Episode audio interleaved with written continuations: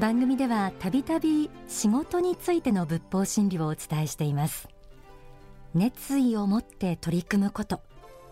命を懸けて取り組むこと。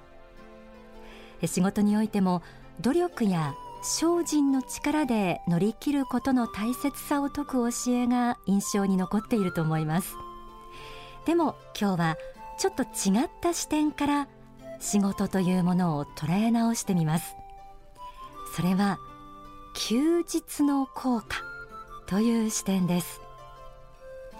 日本人はよく休みべたなんて言われたりもします。確かに休むということとサボるということが同じに思えて罪悪感を持つことも多い気がします。中には常に忙しくしたりしていないと不安になってくるという人もいらっしゃるかもしれません。そろそろ夏の休暇を取るなんていう人もいると思いますが休めるのであれば心の方も思いっきり休めますようそんな願いも込めて今日はお届けしましょう。勤勉に仕事に取り組む姿。それは基本的には多くの人がそうあるべきですし仏法真理にかなった生き方です。でも自分の仕事の内容を本当の意味で有用なもの有益なものにするためには時々この休日という視点を思い起こさなければいけません。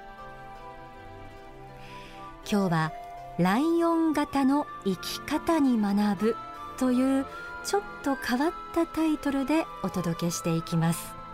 幸福の科学大川隆法総裁の書籍仕事と愛には次のようにあります。日本人の働き好きは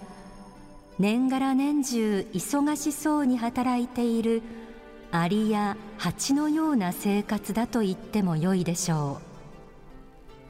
う。ところが欧米人たちの考え方は少し違っているように私には思えます。彼らの仕事の仕方にはまるで草原の百獣の王ライオンのようなところがあると思うのです。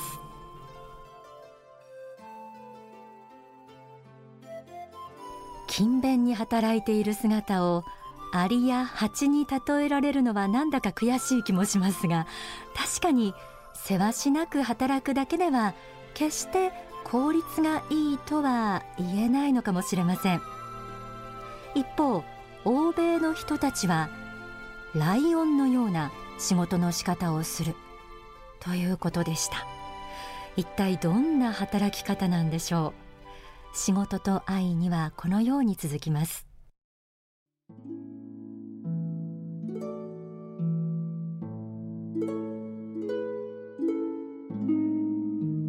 ライオンは獲物を捕らえるというここ一番の時にはこの仕事の失敗は決して許されない。というような強い決意のもとに全身の筋肉を使って全力疾走し一打にして相手を撃破するほどの強力なパンチを打ち出します。しかしその反面満腹になった後のライオンはどんな動物が前を通っても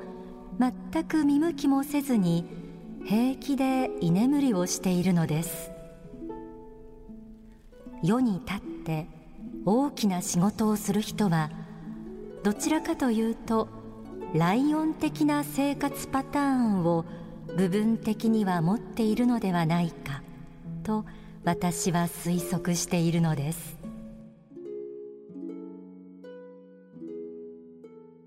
ライオンはここ一番で全身の筋肉を使うことができる。その代わり休むところではしっかりと休んでいる。ということです。やはり休みというのは長くいい仕事をしていくために必要なものです。一年のうちで時々積極的休養。つまり自分がさらに仕事をするための休養を入れることが大切です。それによって逆に仕事の能率が上がってくることがあります。真面目に働いてきた人ほど休みを取るのは勇気がいることだとは思いますががむしゃらに働いているうちにいつしか能率が落ちて仕事の収穫が低減してしまっている可能性もありますよね。トータルで仕事の収穫が最大になるように自分の働き方も時折客観的にコントロールしていかなければいけないということなんですよね。こうしたライオン型の働きをするには自分が一番力を使うべきところを自分自身で把握するということが必要だと言えそうです。仕事と愛には次のように説かれています。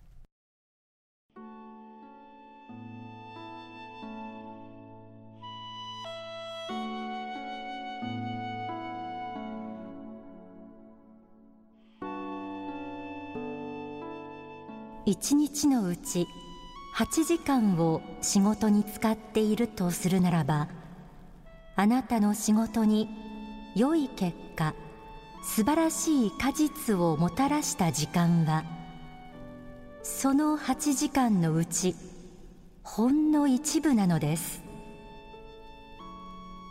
あるいは一日の仕事時間を10時間としたならば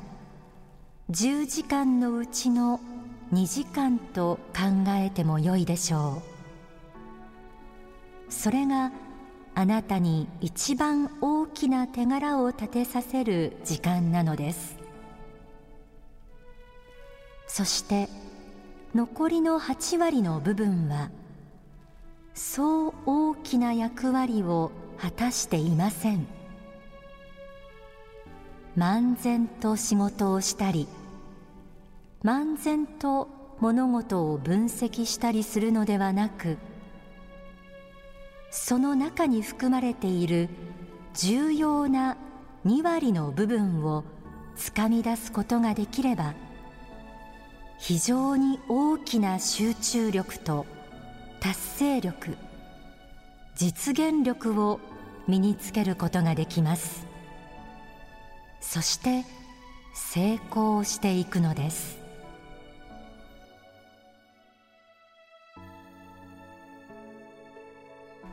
仕事でも本当に重要なものとそうではないものとに分けることができます。そのように仕事を見渡してみると意外と重要ではないものに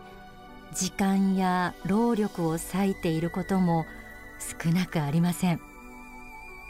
まずはこうした仕事の幹と枝葉を分けて考えていこう。そう思うだけでも仕事が整理されてきて無駄が省かれていきます。その結果余裕が生み出されてくることもあります。また皆さんの中には人の目が気になって休めないという人もいらっしゃるかもしれません。確かにみんなが忙しそうにしている中で余裕ある姿を見せることは自分が怠けているようで周りに申し訳ないという気持ちが出るかもしれません。しかし心の指針自己信頼にはこんな一節があります。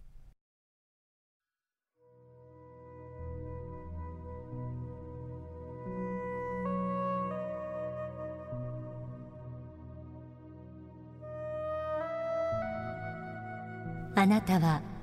何を急いでいるのか。急いで一体どこへ行こうとしているのか。せかせかと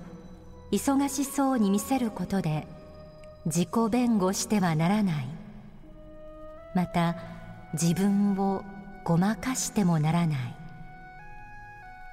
静かな心で物事をじっくりと見つめよ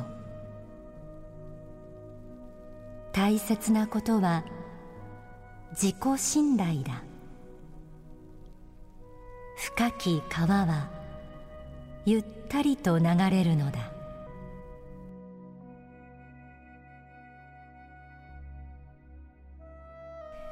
ドキッとした方も多いんじゃないでしょうか。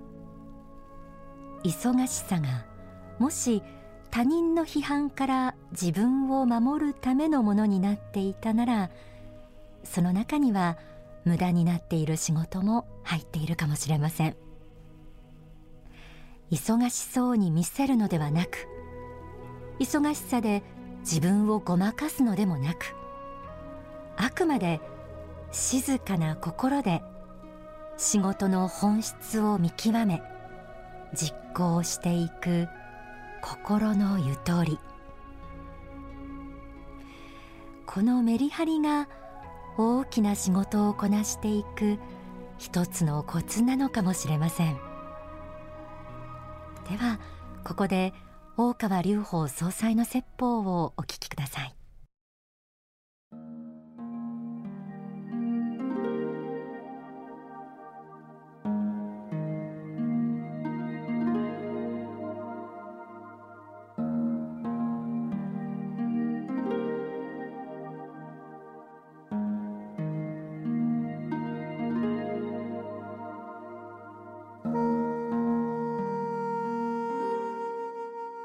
私はもうちょっとですね違うことも今日は言ってみたいと思うんですよ。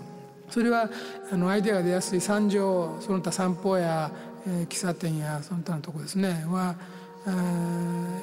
リラックスしているっていうことが一つの条件なんですよね。馬の上っていうの馬でコッとコッと揺られながら乗ってるっていうんであのリズミカルに乗ってるうちにこうアイデアが出やすいところだし寝てる時にもそうだしトイレの中でもそうだしリラックスしてくつろいでる、まあ、お風呂の中もまあさっき声ありましたけど女性とかは確かに今お風呂はお楽しみの一つかもしれませんね。香り立てたりして。それからビジネスでくたびれた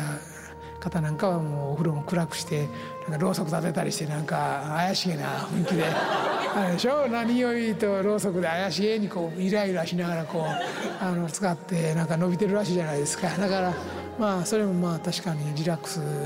タイムですけど、まあ、そういうリラックスタイムだけに出るというふうにまあ言われやすいんですけどもやっぱりそちらの方はまあ実際にアイデアが出る時はその時なんですけどが多いんですけどもその前の段階としてですねやっぱり普段に何かを求めて強く求めてやっぱり研究したり精進したりしているという状態が続いていってその後そういうリラックスタイムに何かがひらめいてくるっていうのが多いんです。その前の段階を忘れるといけないんですよね。ただ休んでたらいいっていうのはそんなことはないんであってこう一生懸命何かを求めて考え続けてる人があそういうちょっと日常から離れた瞬間に時に、えー、アイデアを得やすいと、まあ、そういうことなんです。だからどちらかというと私はそのリラックスしてアイデアが浮かぶ前の段階を重視したいという気持ちがあるんですよ。そのアイデアを得る前にですねそれを得たいという強いやっぱり熱意なり願望なりがやっぱりあるってことは大事なんじゃないかなと。必要に迫られると人はいろんなこと考えるもんなんで考えて考えてしまう。経営者なんかはまあそれ今そうなってるはずですけど一般には必要に迫られて考えて考えて、えー、してるはずです。アイデアを出したり判断したりするのにものすごく、うん、頭を使って考えてると思いますけれどもやっぱり必要に迫られるあるいは強い熱意を持つということが大事なことですよね。であとのリラックスタイムに出てくるっていうのはそれはえーまあ、結果的にそういうことが多いということですね。だから、まあ、そのように、えー、どうか強い熱意を持っていただきたいんでそういう時に必ず発明は生まれてくるんです。例えば社長であればやっぱりどうしても社業を10倍にしたいというようなことを強く願う願っておればじゃあ10倍10倍の規模の会社にするんだったらどうしたらいいかと。やっぱり考え考え考え考え考えてすればやっぱり10も20も50も100もアイデアが出てき始めますねけど思わなければこのままでいいと思えば別にそれは出てこないですよね。まあ、これは発展的な考えですけど、まあ、もちろん逆もあるんですよね。倒産しかかってる。借金いっぱい背負ってる。この借金どうやって返すかっていう、まあ、こんなんでアイデアだってまあないわけではないんです。後ろ向きですけどそれだってアイデアはあると思うんですね。だからそれそういうアイデアの出し方もある。